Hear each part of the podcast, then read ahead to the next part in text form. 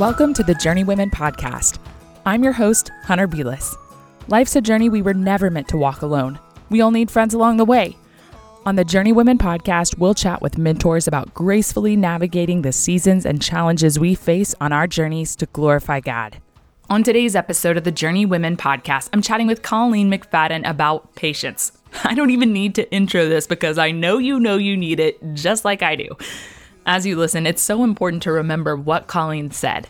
We must not ever forget. This is, patience is the fruit of the Spirit. It is not the fruit of Colleen McFadden or Hunter Beless. It is the fruit of the Spirit. It is the Spirit who works in us. Let's not neglect the third person of the Trinity. Yes and amen. This entire conversation is saturated with scripture, and here's why. Today's guest, Colleen McFadden, trains women Bible teachers with the Charles Simeon Trust, a ministry devoted to equipping the next generation of Bible expositors.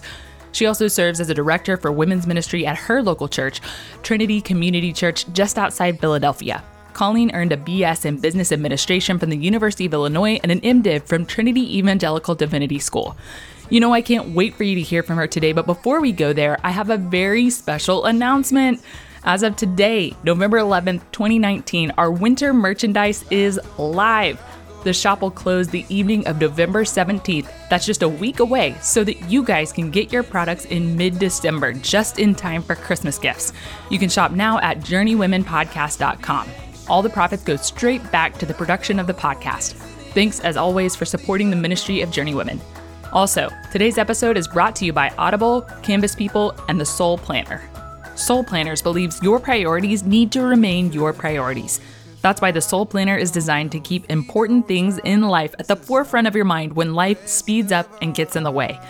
The Soul Planner is a gorgeous planner with beautifully designed pages. It's hardcovered and spiral bound. Each week begins with space for you to list your priorities for the next seven days. Every time you open your Soul Planner, your priorities are on full display, keeping them fresh in your mind so that you can continue to live them out with purpose. Visit soul planners dot com to check out the planner and see what many small business owners, mothers, and students have to say about how the planner has helped them achieve great personal growth throughout the year. Get yours today by going to soul planners dot com. That's S O L planners dot com. And be sure to enter the promo code JOURNEY for free shipping on your order. That's soul planners dot com. And don't forget to use the promo code JOURNEY at the checkout for free shipping. Now, on to my conversation with Colleen McFadden on the topic of patience.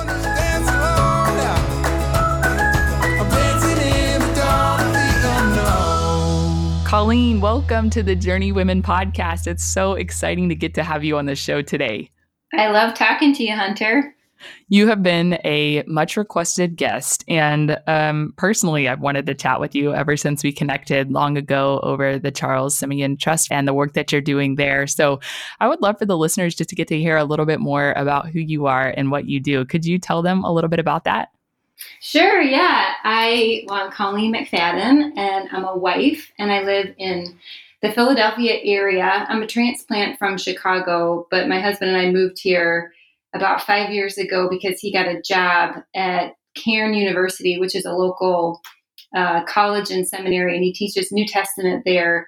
But I do miss my Midwestern roots back in Chicago. I grew up in a classic Irish Catholic family, and I didn't mm. become a Christian until I was in college.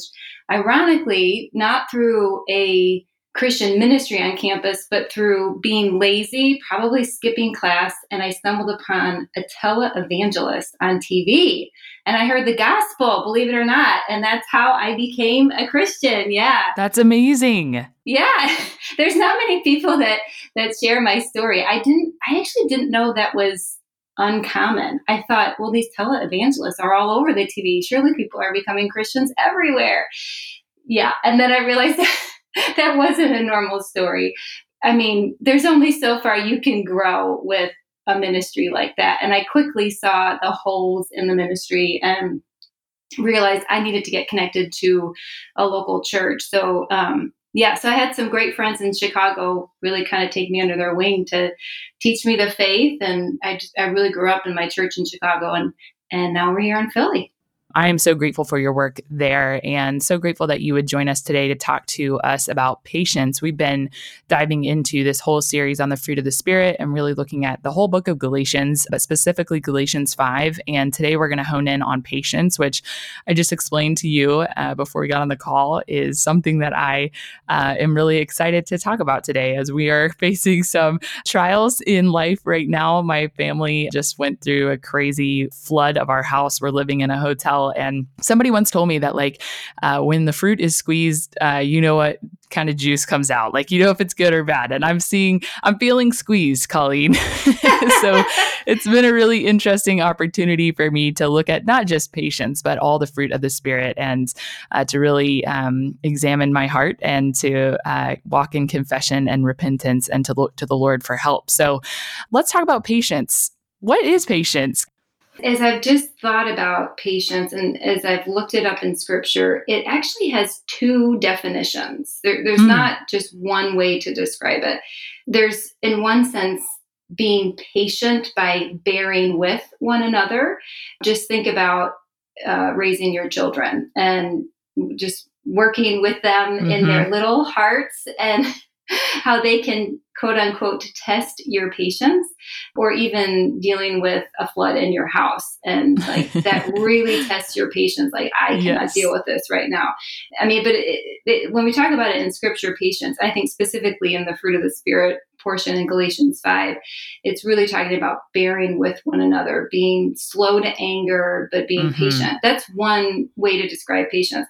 Another way to describe patience, though, would be more time focused. It's waiting on the Lord. It's not necessarily bearing with another person, especially another sinner, but it's waiting on the Lord. It's it's waiting mm. for a, a bad season to pass. Like, you're in a hotel right now. You just want to get home. Like, how long will this take, Lord? I have to be patient with you.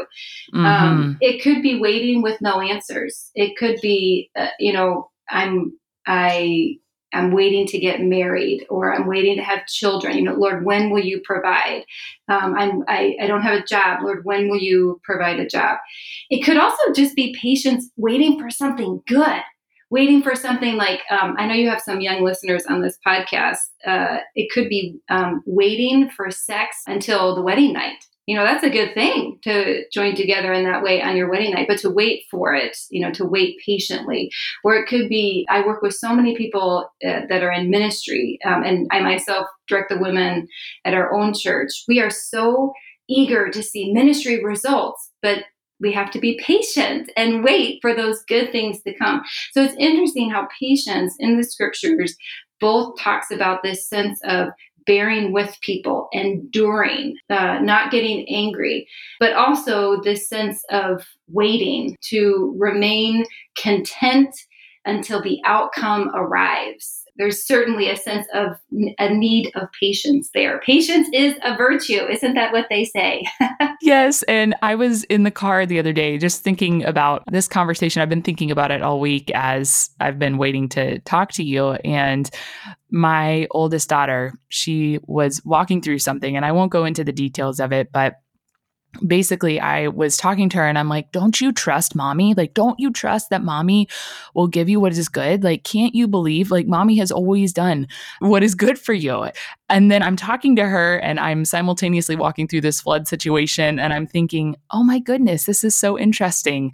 I am struggling with patience. Uh, she's struggling with patience. And then it's just such a reflection of, I feel like, my relationship with the Lord and how I often will look to him, you know, waving my fist and saying, like, oh, come on, come on. This isn't the timing that I wanted. And yet he is so patient with me, even through the situation, like I mentioned, with all of the things that have reared their ugly head, all the sin tendencies just coming out. Oh, goodness, Colleen, it is mm-hmm. humbling. I have just experienced um, the patience of God. And I'd love to talk about that. Like, how does God display patience with us and with his people throughout all of redemptive history? I mean, he displays it perfectly. That's how he displays it. It's so amazing. Yes. I, I don't, I do not know how he does it. Our women's Bible study, we're going through the book of Judges, and you know, the book of Judges has this sin cycle, right? The yes. cycle of sin where people do evil in the sight of the Lord. Yes. And so the Lord gives them over, and the, and they cry out, and he raises up a judge to save them. And then they do evil again. I mean, he is just so patient. I try to read through the Bible in a year. So I try to, yeah. like every year, I try to read through the whole Bible, which has been such a blessing to me. And I hope other people do that. But one thing I was struck by as I read through the Bible last year was, believe it or not, God's patience with his people. Because mm. as I just kept reading through story after story, I thought, why does he not do a major flood, not just the flood in your house, but do it again? Well, he doesn't do a flood again because he promised Noah he wouldn't, right? So we know that's why he doesn't. Yes. But I mean, gosh, it's just so amazing. And then this year, as I was reading through my, uh, re- reading through the whole Bible again, when I came to Nehemiah, there is this one section in Nehemiah nine where um, the people of Israel recount the history of God and his yeah. patience. Because, you know, the book of Nehemiah is written after the exile, after the return of the exile, mm-hmm. but before Christ. It goes through, and I'll just read some of these sections for you from Nehemiah nine, just to show how God perfectly displays patience.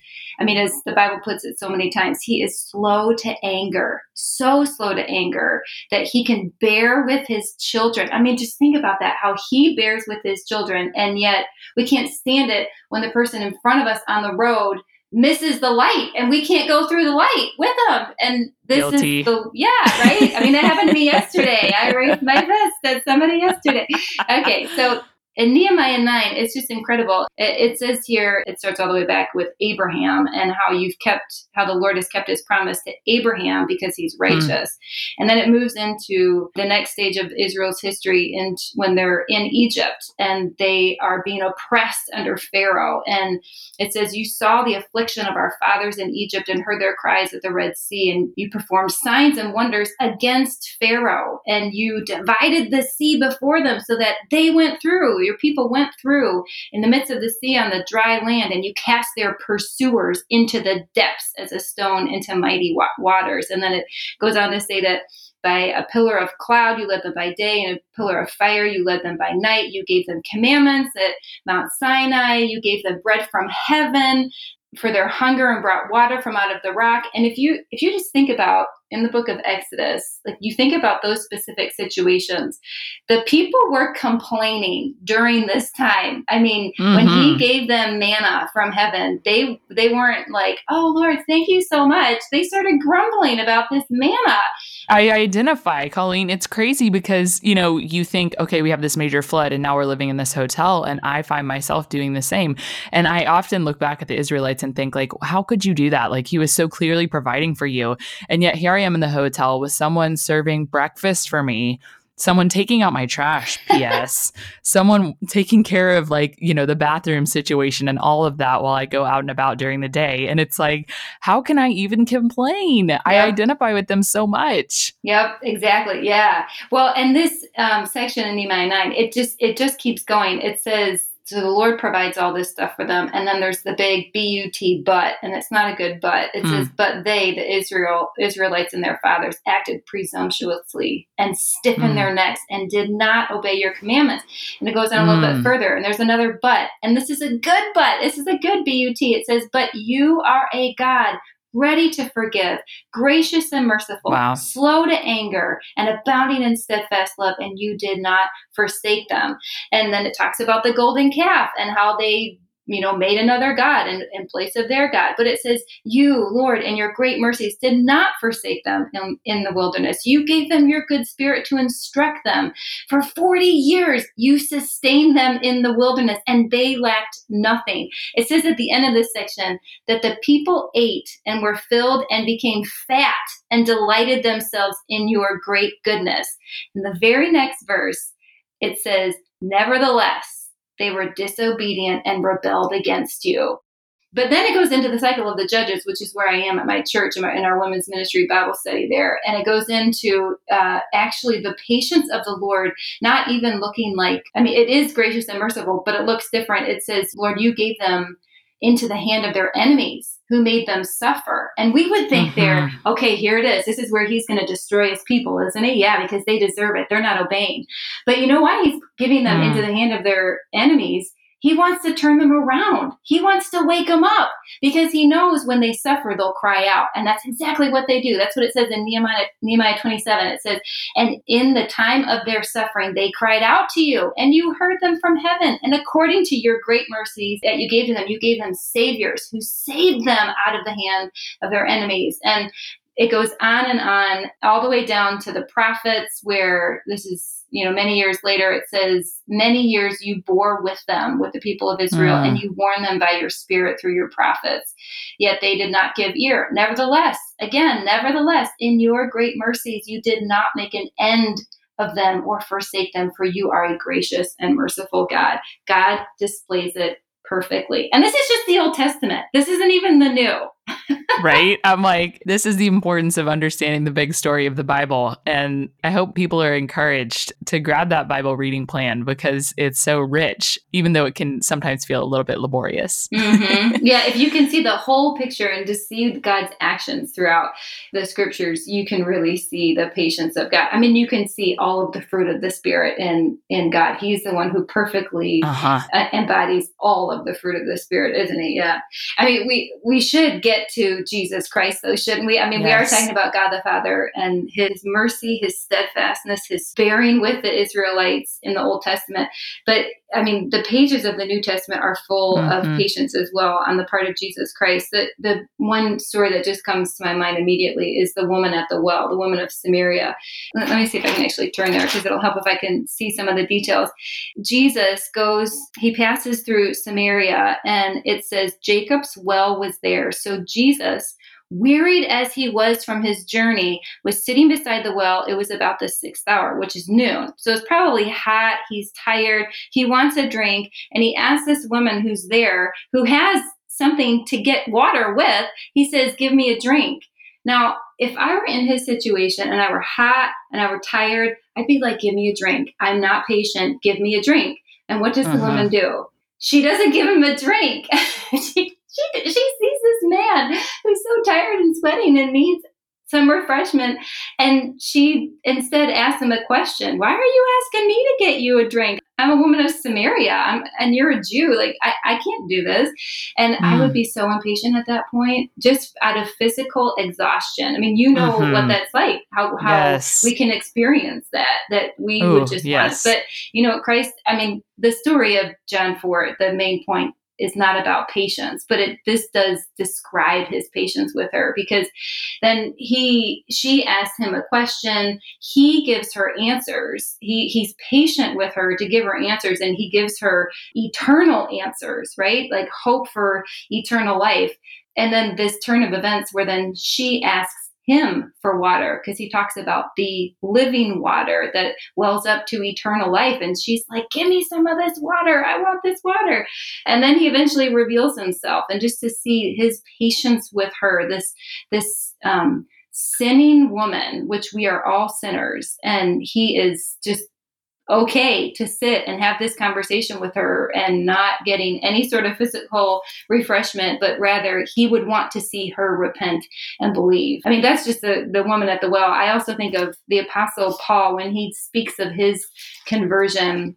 We have several different stories where he talks about his own conversion, but Paul uses the word patience when he speaks of his conversion in First Timothy one. He says, but I receive mercy for this reason, that in me, that's in Paul, as the foremost, Jesus Christ might display what? His perfect patience as an mm. example to those who were to believe in him for eternal life. And he can say that because in this passage just earlier, uh, this is First Timothy one, starting in verse thirteen, he says, though formerly I was a blasphemer, per- persecutor, and insolent opponent, but I received mercy because I had acted ignorantly in unbelief, and the grace of our Lord overflowed for me with the faith and love that are in Christ Jesus.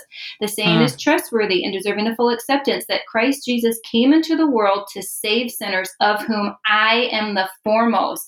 I mean, why uh-huh. would the Lord Jesus Christ want to save someone like Paul, who was against him, was a blasphemer, who would who would mock and kill Christians. How could the Lord Jesus Christ be patient with him? Well, it was to display his perfect patience. It's easy for us to think how we're impatient, but sometimes we think the Lord won't be patient with me this time. I've gone too far. I've sinned too much. I don't think he's going to save me. Um, I, I don't think he's going to forgive me this time. Well, that's clearly a lie from the devil, because it's so clear in this section as Paul talks about his own sin and how Jesus was able to display perfect patience by saving the foremost of sinners in Paul, the apostle. It's it's really incredible to see how patience of Christ really is the gospel, that he would save us and be patient with us for his own glory. Yes, I am so thankful. Uh, you know, one of the things that we've been talking about in this series is how the fruit of the Spirit are really an invitation to mirror the character of God. And you laid that out so beautifully, that God displays perfect patience.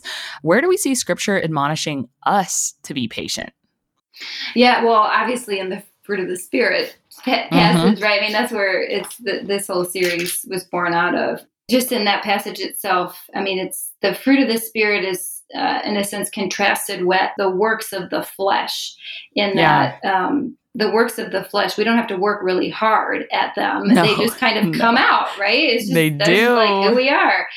But the wonder of Jesus Christ in dying, being buried, rising from the dead, ascending to heaven, as he ascended to heaven, that is when the Spirit could be sent to indwell us, to work in us, to sanctify us. Uh, Titus three puts it as it's the work of um, regeneration and renewal within mm. us. The fruit of the Spirit is working in us to make us like Christ. But in this fruit of the Spirit, in the context here, it actually calls us, while it is the fruit of the Spirit that is working in us, and the Spirit produces these things in us, um, we also are called to pursue it, because it says before the where the fruit of the Spirit is in verse sixteen of Galatians five, it says, "But I say, walk by the Spirit." So we're supposed to walk by the Spirit. We're, like that mm-hmm. means we're moving in the direction of how the Spirit wants us to go. And then right after the section of verse twenty-five, it says, "If we live by the Spirit, let us also keep in step with the Spirit," right? So yes, it's being produced in us by the power of Christ and his right. Spirit, but also we are to pursue it. We are to mm-hmm. walk by it. We are to keep in step with it. I mean, we're called right there, just in the immediate context of the fruit of the Spirit verses here, that we are to live by the Spirit. But there's more specific places in Scripture, especially the bearing with one another side of the mm-hmm. definition of patience. I think of First Corinthians thirteen, which is the, you know, famous love chapter in First mm. Corinthians, where it says love is patient. So if we're going to be loving one, so if we're going to be patient, that means we're going to be loving one another. We're going to be bearing with mm-hmm. one another. In First Peter four, it says, "Above all else, keep loving one another earnestly."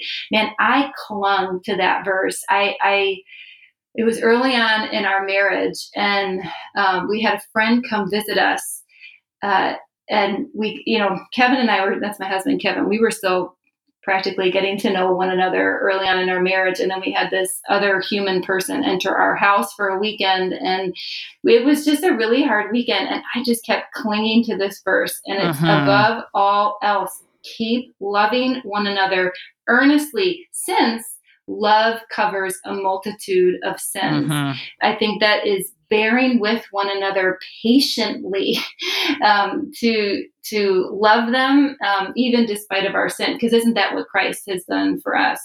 Uh, you you you have plenty of other places. I think of Ephesians four, um, the beginning of, yes. of Ephesians four talks about um, the unity of the body, um, which in fact, First Corinthians thirteen is about that as well. It's about the unity hmm. of the body of Christ. But in Ephesians four, uh, He Paul calls us there to walk in a manner worthy of the calling to which you've been called, uh, yeah. with all humility and gentleness, with patience, bear with one another in love. Those are just some ways that we can walk in patience with one another as we bear with one another. As I think about the definition of patience as it relates to waiting, to things haven't yet come, I really think of the long view of Scripture. Scripture has is a full story, and it talks about the end. It talks about the day of the Lord and how we're um, to wait on the Lord and to wait for the day of the Lord. There's just this constant looking to the end. And when that gets really hard is when we're in suffering. When we're suffering, it's really hard to look to the end. I think of James here, because in James five, he talks about being patient as, as they wait. He says, be patient, therefore, brothers, until the coming of the Lord. Establish mm. your hearts, for the coming of the Lord is at hand. As an example of, this is for the people who are suffering, as an example of suffering and patience, so waiting as you suffer, it says, take the prophets. For an example, take the prophets who spoke in the name of the Lord. We consider those blessed who remain steadfast. So how are the scriptures calling us to display patience, even in suffering, as we are waiting for the day of the Lord? Just think of the prophets. I think James five also talks about Job. Think of how Job waited mm-hmm. in his suffering. And they're waiting on the day of the Lord, on the day when all mm-hmm. suffering will end. And I'm not saying that's an easy thing to do, but I'm saying it is a sure thing we can do. It is sure that the day of the Lord will come. And we just can't wait for that day when all suffering will end. And if you think of it in the in the sense of waiting for something good to come, like waiting for good ministry results, waiting for, yeah, something good to happen. Well, the day of the Lord is like the greatest thing, because that's when everything will be made new and mm-hmm. everything will be made better. And that that's just what we look forward to. Absolutely. When you mention somebody like Job, it makes our circumstances, whatever we're facing, feel really trite. I mean, the flood, that's nothing in comparison to what Job faced. Um, and I've admitted many of the areas in which I'm struggling, but I'd love to just kind of talk about that a little bit so we can kind of examine our own hearts. Like, where might we see ourselves struggling with patience, and in what ways might it actually manifest itself in our everyday life? Well, if we just think about those examples of Scripture, I mean, as Scripture tells us to be patient, it tells us in the context of how we are impatient, right? So, well, in that James example we just talked about, it's Uh, in the context of suffering. So how how is our impatience manifesting itself? It is, as we suffer, we tend, well, I shouldn't say we, I'll just put myself here, because this has been a constant struggle for me in my own Christian life, that in suffering, I tend to distrust the Lord. I tend to distrust that He has my good in mind. I tend to distrust that He is in control of things. Uh-huh. Um, but as I, well, as I read James five, or I read Job, um, or I read even the prophets, and they're consistent, right. you know, calling out to the people to repent, and they don't listen, the people don't listen. I just think, uh, the Lord is the one who created the heavens and the earth. He is in control. If yeah. He made it, then He controls it. And Absolutely. He knows the end. That's an interesting thing about patience. Yes, He is slow to anger. And that's what we're called to be too. As we are called to wait on the Lord, not knowing what will happen, the Lord knows what will happen. He knows everything. He knows everything that will come to pass, all the way to the end. So I just, you know, I remember that, like, as I'm suffering, I remember that He knows the grander picture, and I have no idea what it yes. is, because I cannot see that far. So I think that's one way that patience comes up, is just as we're suffering. We want to get out of the suffering. We, we, we want it fixed.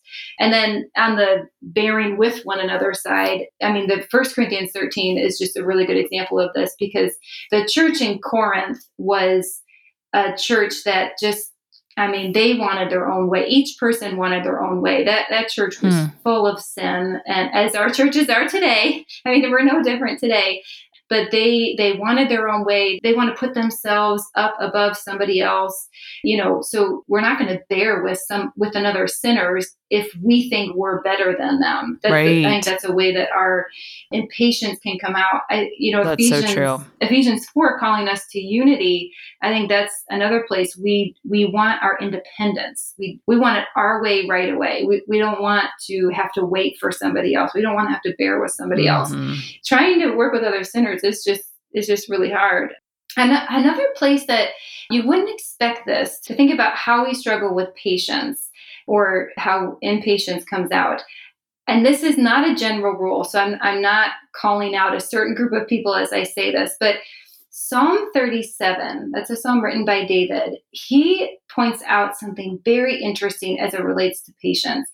He points out that perhaps when we are younger, we tend to be more impatient than when we were we are older. He puts it this hmm. way in, in Psalm thirty-seven. He says he's he's calling um, people to be still before the Lord and wait patiently for Him. He says, "Fret not yourself." I love that um, translation. "Fret not yourself over the one who prospers in his way, over the man who carries out evil devices," because evil people seem to have been prospering over the people who follow the Lord. And David calls the people, calls the people of the Lord to be still before the Lord and just wait patiently for Him. Wait not. And he grounds this in his age. David grounds us in his age. He says, "I have been young and now I am old. And let me," it's like he says, "Let me tell you, O young ones, what I have seen in, in all of my years of following the Lord." He says, "I have not seen the righteous forsaken." I haven't seen the, God does not forsake the righteous.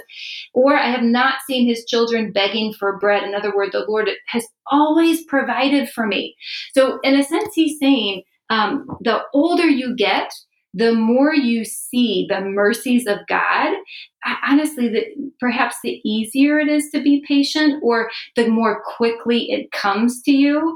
I mean, I, I just turned forty, so I'm like this, you know, right there in the middle age. So I, I try to think about what was I like, you know, when I was in my twenties.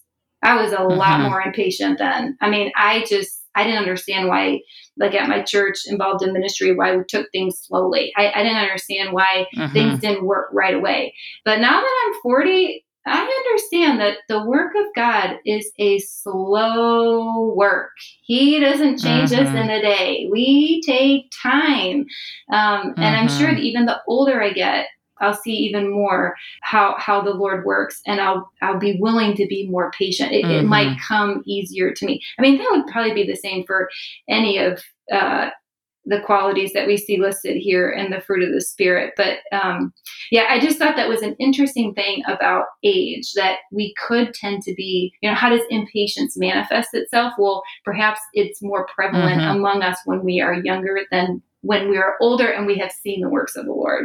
Mm-hmm. I think that's interesting. I'll oftentimes bring problems to women who are older than me in ministry, and they will talk about my problem with such steadiness about them. And right. I'm like, how can you be so chill about this? Like, right? This is terrible. You know, I, I, you know, what do I do? I need to do this or this or this. And uh, they're just really kind of stand steady at the helm, um, and just encourage me to stay the course. Yep. And I'm really grateful for their perspective and their wisdom. One, two, three, four.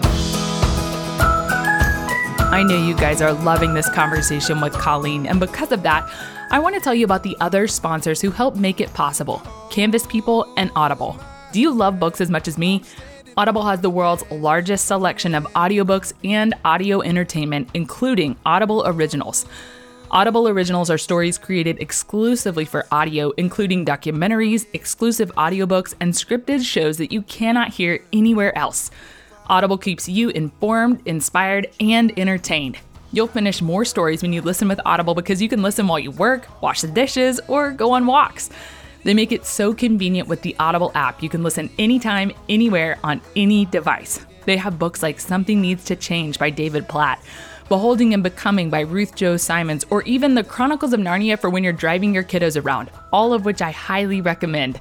Start listening with a thirty-day Audible trial. Choose one audiobook and two Audible Originals absolutely free. Visit audible.com slash journey or text journey to five hundred dash five hundred. So go to audible.com slash journey or text journey to five hundred dash five hundred. Our other sponsor for today's episode is Canvas People. The holidays are just around the corner, and with that comes the opportunity to gift your family or friends something they love. It can feel daunting to find meaningful gifts for your people, something that will really be loved. For a special gift for the people in your life, check out Canvas People. Canvas People prints your favorite memories on canvas and turns them into unique works of art that add a beautiful, personal touch to your home. You know those rare but priceless photos of your kids smiling adorably? What a great gift it would be to give grandparents or other family members a photo printed on a canvas for them to cherish forever. Whatever the photo, Canvas People even has photo editors that will improve your photo by hand, such as whitening your teeth or removing imperfections. These canvases are wonderful additions to your home. Now, as a special, very limited holiday offer, canvas people dot com is offering their popular eleven by fourteen photo canvases for free. That's right, free. These normally sell for sixty-nine ninety-nine, but you'll pay nothing. Just cover the cost of shipping and handling. To get your free canvas, text WOMEN to sixty-four thousand. Just pay shipping and handling. This offer will not last. Text WOMEN to sixty-four thousand. That's WOMEN to sixty-four thousand. Now, let's get back to my combo with Colleen. You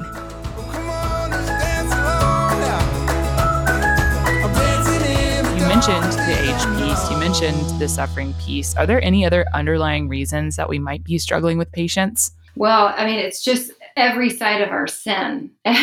Every side of our sin can bring out this uh, idea of impatience. Uh, in our world today, and it's not even just today, we this has been true for so long, we just, we expect instant gratification. Mm-hmm. I mean, that's what the world tells us we deserve. Amazon Prime says you deserve a package in two days or same day. You can get same day delivery now if you really want, you know. The fast food chains say, you, you're hungry, come to us and we have it hot and ready, you know, or that's, what is that? Little Caesars, hot and ready, five dollars. And even, gosh, I think about my cell phone, my mobile phone and the text messaging and the emails that I can send on that. Like, technology tells us you can have things right away. You can take care yeah. of things right away. You can fix things right away. So, I mean, right there, then what is the underlying reason for our impatience, or one of them? We have the wrong expectation. We just expect something to happen right away. We, our expectations are out of whack. I mean, that, that's a huge way that we can struggle with patience, even with our kids. I mean, I don't have kids, but you have kids, oh, yeah. and, and I've heard you talk about them. Uh, I mean, they sound lovely, but they also sound like you got to exercise patience. I mean, I, I totally, have nieces and absolutely. nephews. I know how that works. There's just this consistent need to exercise patience. I think even in our, well, in the First Corinthians thirteen example, I think pride is a big problem there. They want to put themselves mm-hmm. above somebody else. I think control is a big thing. We don't like how That's somebody else, one. yeah, we don't like how somebody else does something, or we don't like that someone has messed up our way. If I just think of the Lord in that situation, though, he, I mean, we have totally messed up his good plan from the very beginning. I mean, and he is the one in control, and we've totally screwed it up. And yet he is still patient with us. Mm-hmm. I think we can be impatient in our need to be selfish and our need for self-comfort. I think even out of fear, sometimes we fear things. And so we grow impatient to the Lord's timing of how things will play out, um, just because we're afraid that things will go bad if he doesn't fix it right away. And there's so many ways. Wow. It's just, mm-hmm. and everything I've just said, I think I've experienced over the last week myself in my own ugly heart. It, it's just a, a consistent mm-hmm. thing that's hard to deal with. Yeah. So what hope do we have? I mean, it's hard to hear all of that. And and I think somebody might be feeling really despairing right now, but what's the hope that we have in the midst of our failure? As I just think about that time, about the time just in my own life, struggling with sin, especially with patience, I have to remember, as I said earlier, God's work is slow work. God's work in me is slow. God's work in others is slow. And it's not because he's not good at it. It's because we're, we're fallen. It's because we right. are tainted. It's, it's because we are sinners. But God, what hope do we have? God is powerful enough to change us. I have seen him do it.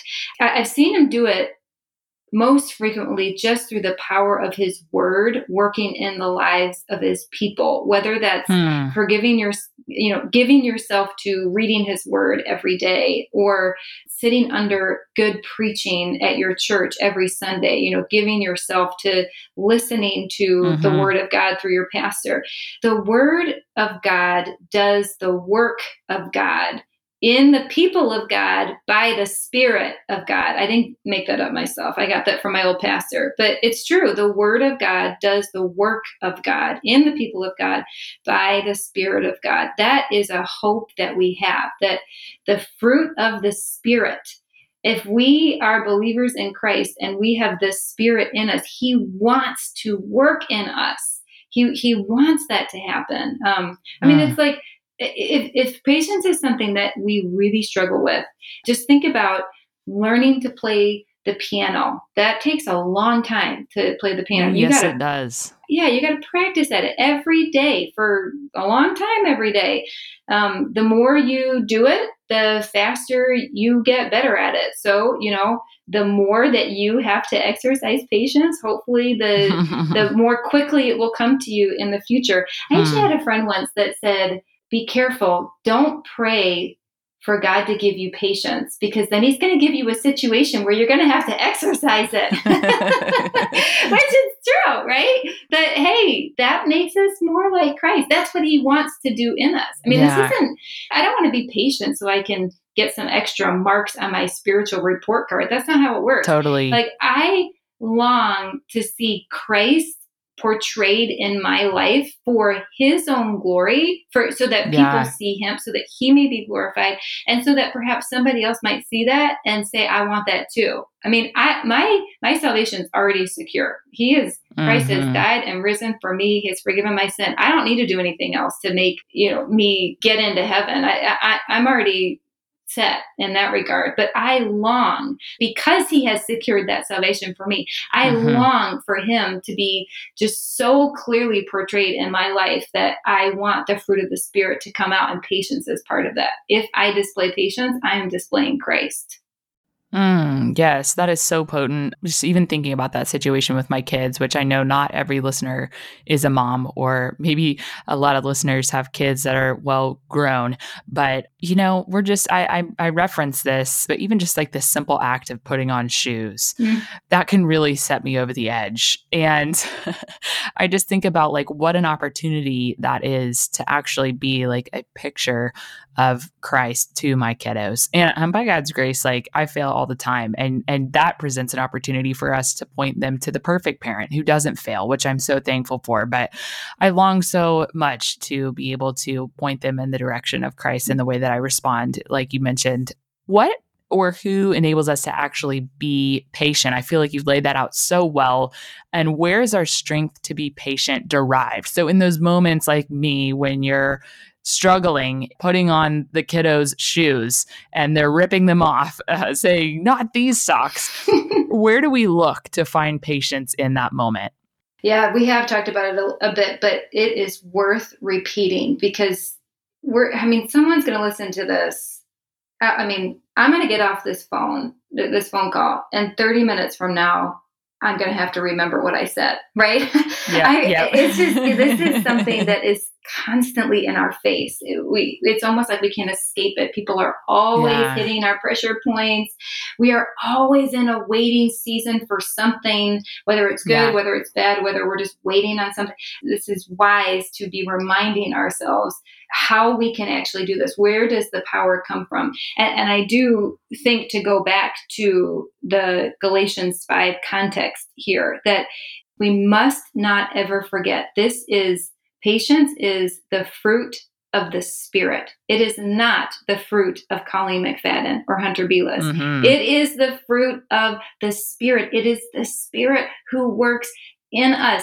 Let's not neglect the third person of the Trinity. The Spirit is so powerful. I mean, Christ Himself said, as He was with His disciples right before He was going to the cross, He said, it is good for me to go away because you're going to get the Spirit who's going to come and help you, and who's going to come and comfort you. So He, you know, Jesus is saying, listen, the Spirit's almost better than I am. I mean, not, not that He would actually pit one against another because they're fully unified, but um, He knows that the Spirit's work in us is so beneficial mm-hmm. that He would rather leave so that the Spirit could come to indwell us, to help us with each of these things that it talks about: love, joy, peace, patience, patience, et cetera, et cetera. It is the Spirit's work within us. Now, even as we trust that the Spirit is working in us, as I said earlier, we are to pursue it as well. And a way to pursue it is to look to the one who displayed perfect patience. Clearly, we can mm. read the Word and look at Old Testament stories of how God was patient, but I can think of clear examples of Jesus Christ himself, how he was patient with us. I mean, it's just, it goes back to the gospel mm-hmm. again. I think of Hebrews twelve, which is in the context of Hebrews eleven. Hebrews eleven is the chapter of faith, the, you know, the hall of mm-hmm. faith, all of these Old Testament saints that never received what was promised. They waited and waited and waited. They never received what was promised. And yet they lived in faith, yet they endured, yet they persevered. And so then it says in, in the next chapter, in the next verses, Hebrews twelve, starting in verse one, since we're surrounded by this great cloud of witnesses, all these people um, that have uh, experienced faith, let us also lay aside every weight and sin which clings so closely, that is impatience, right? Let us lay aside mm-hmm. impatience and let us run with endurance or patience. Let us run with endurance the race that's been set before us. How do we do this? The very next verse, looking to Jesus.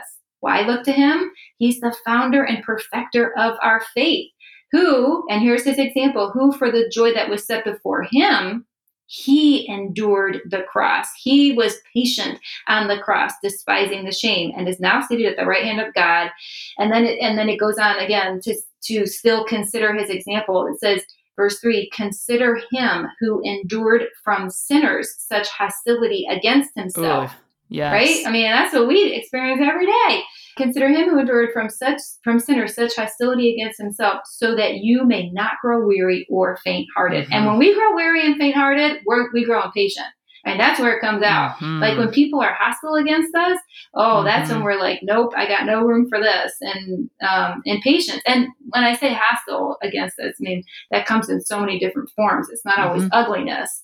Um, it could be passive-aggressive. But we um, should not grow weary or faint-hearted. We should not grow impatient, because we're considering the one, Jesus Christ mm-hmm. himself, who endured all hostility, who endured all shame. But he endured the cross anyways. Why? Because he looked to the end. He looked, he, he, he had the long-term view. He, he saw the day of the Lord, you know, when, when Christ returns and saves us all, and, and we don't have to experience any more of this hostility. It, it, it really is the long view. And, and I mean, I think of Christ on the cross. I mean, the the cross is the perfect patience example. Um, and even mm-hmm. on his way to the cross, he, uh, Isaiah fifty-three talks about this. First Peter two talks about this, how um, he was, he was reviled, yet he did not mm-hmm. revile in return. Um, when he suffered, he, he did not threaten, you know, he just, he was silent before them. He didn't, he, he was patient. He didn't talk back. He endured what he had to endure, knowing it was the will of God, knowing the end, knowing that, you know, eventually we, we would all be reconciled, heaven and earth, and made new. And that is a good word, isn't it? I mean, that's the, that's the strength to be patient. I mean, I think wisdom then breeds patience. Like Christ himself is wisdom. He knows everything. And I think as we'll never know everything, I mean, even in heaven, right? We'll never know everything. But the more we grow in wisdom, the more we understand the word, the, the more we read all of the word, not just the passages on patience, not just those, but all of the word. The word gives wisdom. Uh, and so the word then breeds patience. It, it does. The, the, the more we understand how people work, the world works, how Christ works, how, how forgiveness works, how, um, renewal works, the, the, the more quickly patience will come to us. Yeah, man. I'm so glad I asked that question, because I felt like you had already answered it so well, and I was about to skip over that little element. But man, I'm thinking, man, when the fruit is squeezed over there in Colleen's uh, side of things, some good stuff comes out. Oh, thank you for that. Well, if, so, if if any good fruit squeezes out, any good juice squeezes out, man, it is. I I do give all credit to the Spirit. I mean, he has. We give it to the Spirit. Yeah, he's yes. worked it in me. He really has. I realize there is no way that I can yeah. be patient in this situation right now, except for the grace of Jesus Christ. I mean, there's no yeah. way. I, I have, I have been very impatient in the past, and he yeah. has really worked in me to bring him glory. And I'm so glad for that. Yeah, I I know there's so many listeners who are listening. Well, I know there's so many people who are listening and they're waiting on the Lord, even if, like you said, it's just to do a work in their own heart. Like I remember being the twenty-year-old and really wanting to emulate the fruit of the Spirit and really wanting to be walking in maturity. And yet I'd really only been walking with the Lord for about two years. Uh, and even now, as a thirty-one-year-old, I still feel like that sometimes. So what encouragement do you have for those of us who are waiting, whether it be on something good, like you mentioned, or in a season of endurance, persevering in the midst of suffering, or waiting on the Lord, um, just to continue bringing about the good work that He began in them? I would say um, really to to pray. Um, I mean, what yes. what do I have? What what would I say to someone who's waiting on the Lord and it's really hard? I mean, I think about this in my own life when when it's been hard for me, when I have waited on the Lord for things, as or as I've really struggled on um, bearing with other people. I pray. Uh, if it is the work of the Spirit, then I should be praying for that to happen. I mean, prayer is such a powerful uh, thing. And, and if we're looking to grow in any of aspect in the fruit of the Spirit, then we should be asking the Lord to do this work in us. Mm-hmm. When I think about prayer, I always recommend the book, A Praying Life by Paul Miller. Our conversation is not on prayer, but it shows the power of prayer because he, I think he says something like, um, this is a book not on prayer, but it's a book about God, because when you fully understand who God is, you will pray. I mean, there'll be no doubt. Like when yeah. you understand who yeah. He is and how powerful He is, you're going to pray. So that's what I would say. If like we're really struggling mm-hmm. on waiting on the Lord, um, Uh, or just Him working in our lives, I would pray and ask God, um, would you do this work in me? Would you, um, would you change my heart towards my sister in Christ? You know, that's a bother. Would mm-hmm. you change my heart on the road when I'm driving because I'm so impatient? Would you, um, you know, any, any one of those situations? If it's something that you're waiting on the Lord Uh, for something to come in His own timing, mm-hmm. or if it's a time of suffering, even I think of Psalm ninety. That's a Psalm of Moses. I, mm. I taught that Psalm about a year ago. I had to teach um, at my church uh, Psalm ninety, and Psalm ninety is not about patience, but it's about time. Um, it's a lot about time, and it, and it speaks a lot to the brevity of life. Um, and, you know, as we wait on the Lord, we think it takes forever. But in mm-hmm. eternal perspective, our lives are so mm-hmm. fleeting.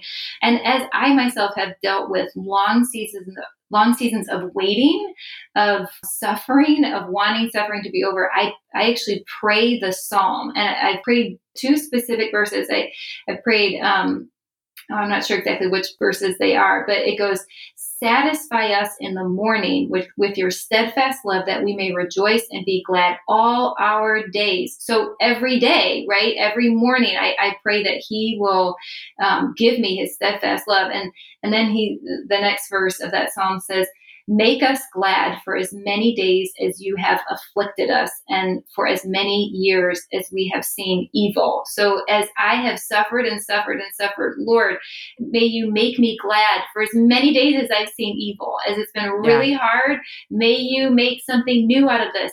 I don't know that that will happen this side of heaven. I don't know that. I, I pray it will, and that's why I pray it every day.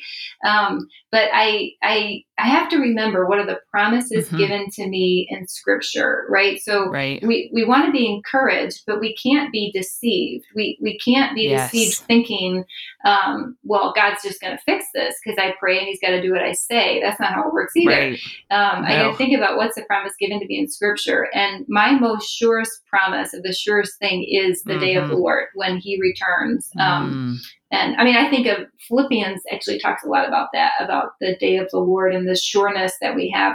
Paul says, um, I think it's in chapter three, to press on. He repeats that, press on towards the goal. You know, our citizenship is in heaven. And he talks about the uh, uh, non-believers, how, you know, their God is their belly, and destruction is their end. And may that not be true of us. May we set our sights mm-hmm. on heaven, the goal, and may we press on to that end. I mean, that's encouragement to me. When I would need to be encouraged in, in patience and waiting on the Lord, I just think, you know, I can get through this, even if my wish is not granted.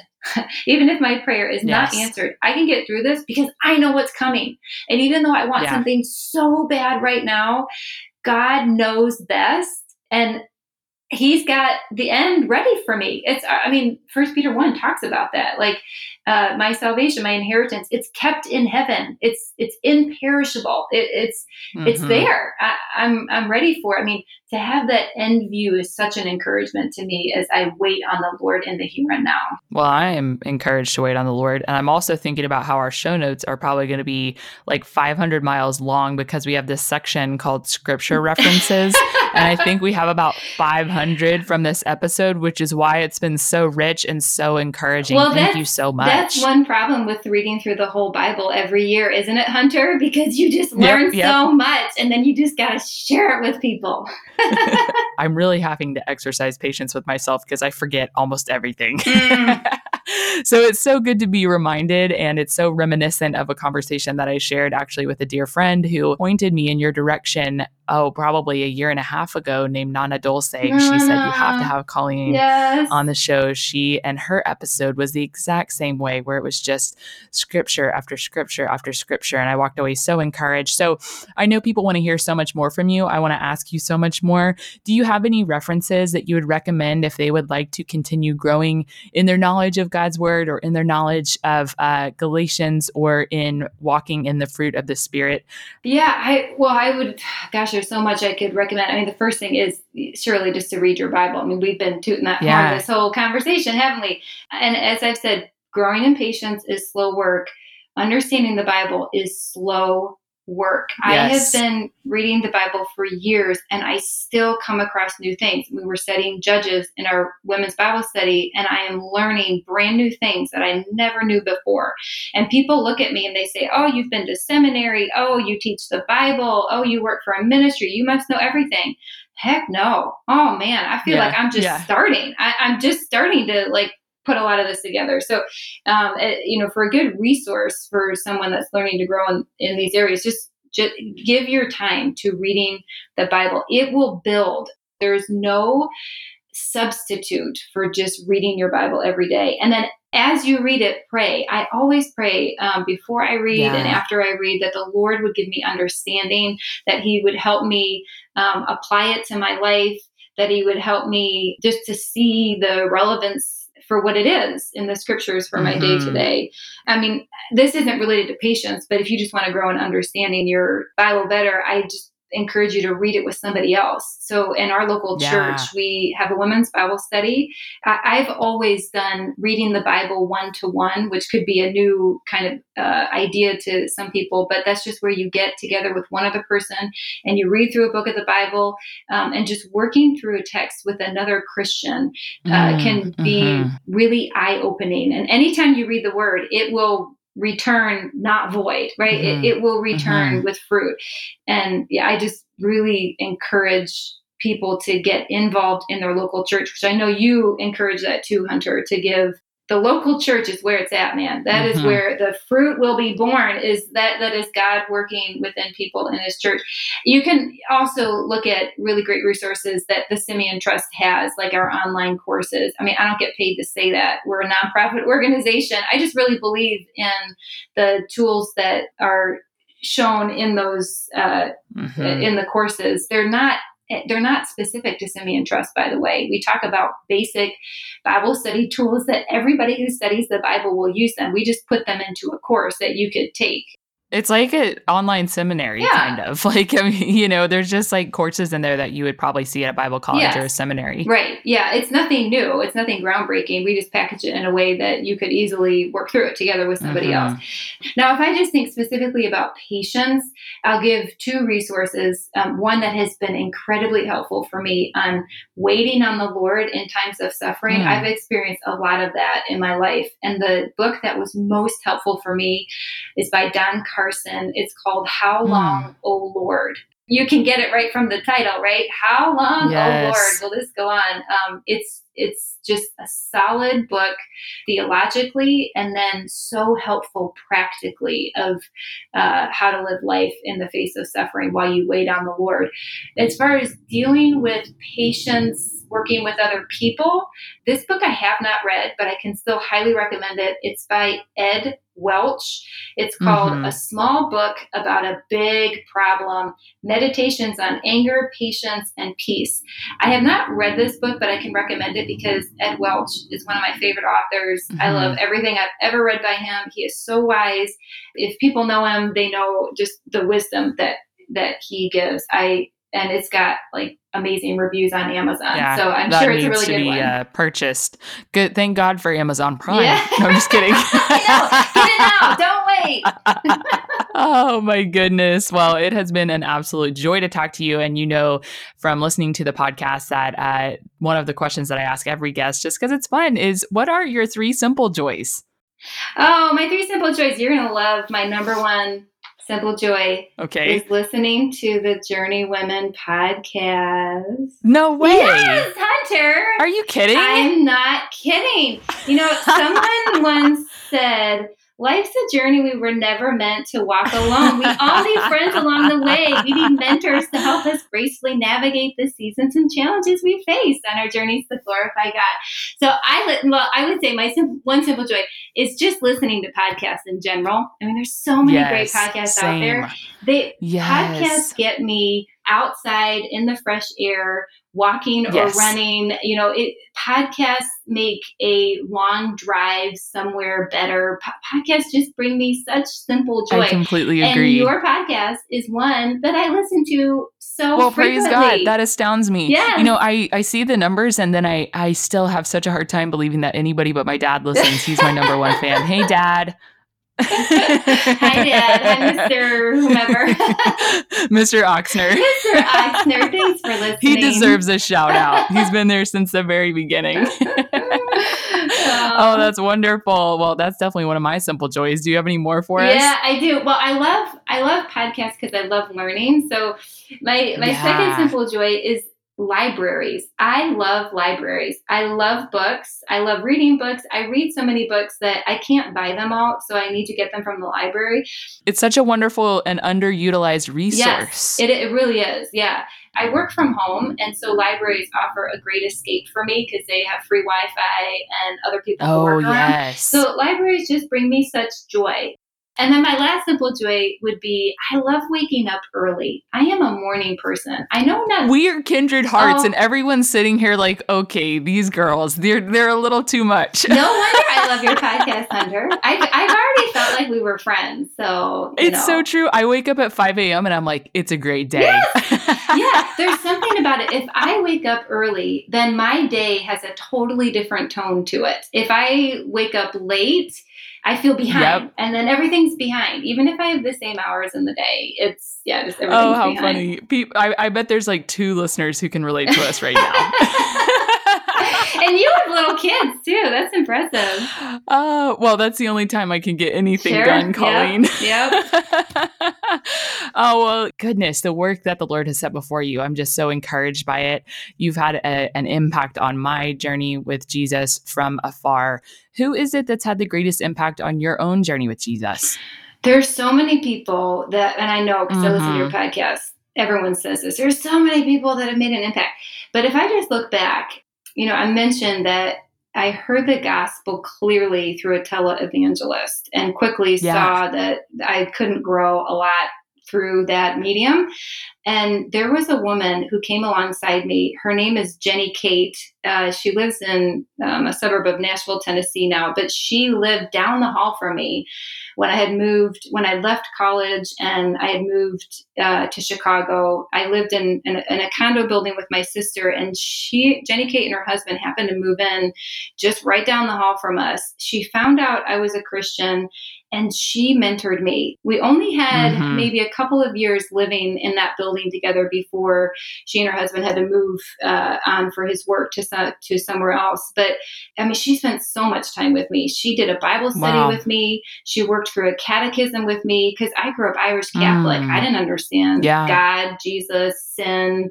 I mean, it, I could, yeah, I would make you laugh out loud with the way I thought about Christianity. It was just, it was not right. So she just did so much to help me understand the word and understand the gospel. But then she helped mm-hmm. me understand like how to live as a Christian woman. She would invite me over to her house or to her condo for dinner, like at least once a week. I ended up starting going to church with them. I joined their small group. They would take me to church every Sunday, every single Sunday. They let me ride with them to church. They they were newly married at that time, and they just sort of brought me in under their wing. And I would ask wow. them question after question after church. I would say, why do people give money to the church? Why do people become members of churches? Why do they say a benediction at the end of the service? Why do we have a time of confession? Like, she would answer everything for me. I had so many questions. I mean, they meant so much to me that when they moved away, I bought a plane ticket once a month. I visited them right after they moved wow, away. But I was, that's tremendous. Right? Because I just couldn't get enough of what she yeah. had to teach me. Jenny Kate, wow. I don't, I, you know, she's, she's got six kids now, so I don't know that she has time to listen to podcasts, but I bet people in Nashville know her. Some people that listen to this podcast wow. and because she just has a huge impact on so many people. She's, yeah, we all need women like that in our lives, and we need to be yes. those women to other ladies too. Yeah, ready to share not just the gospel of God, but their own selves.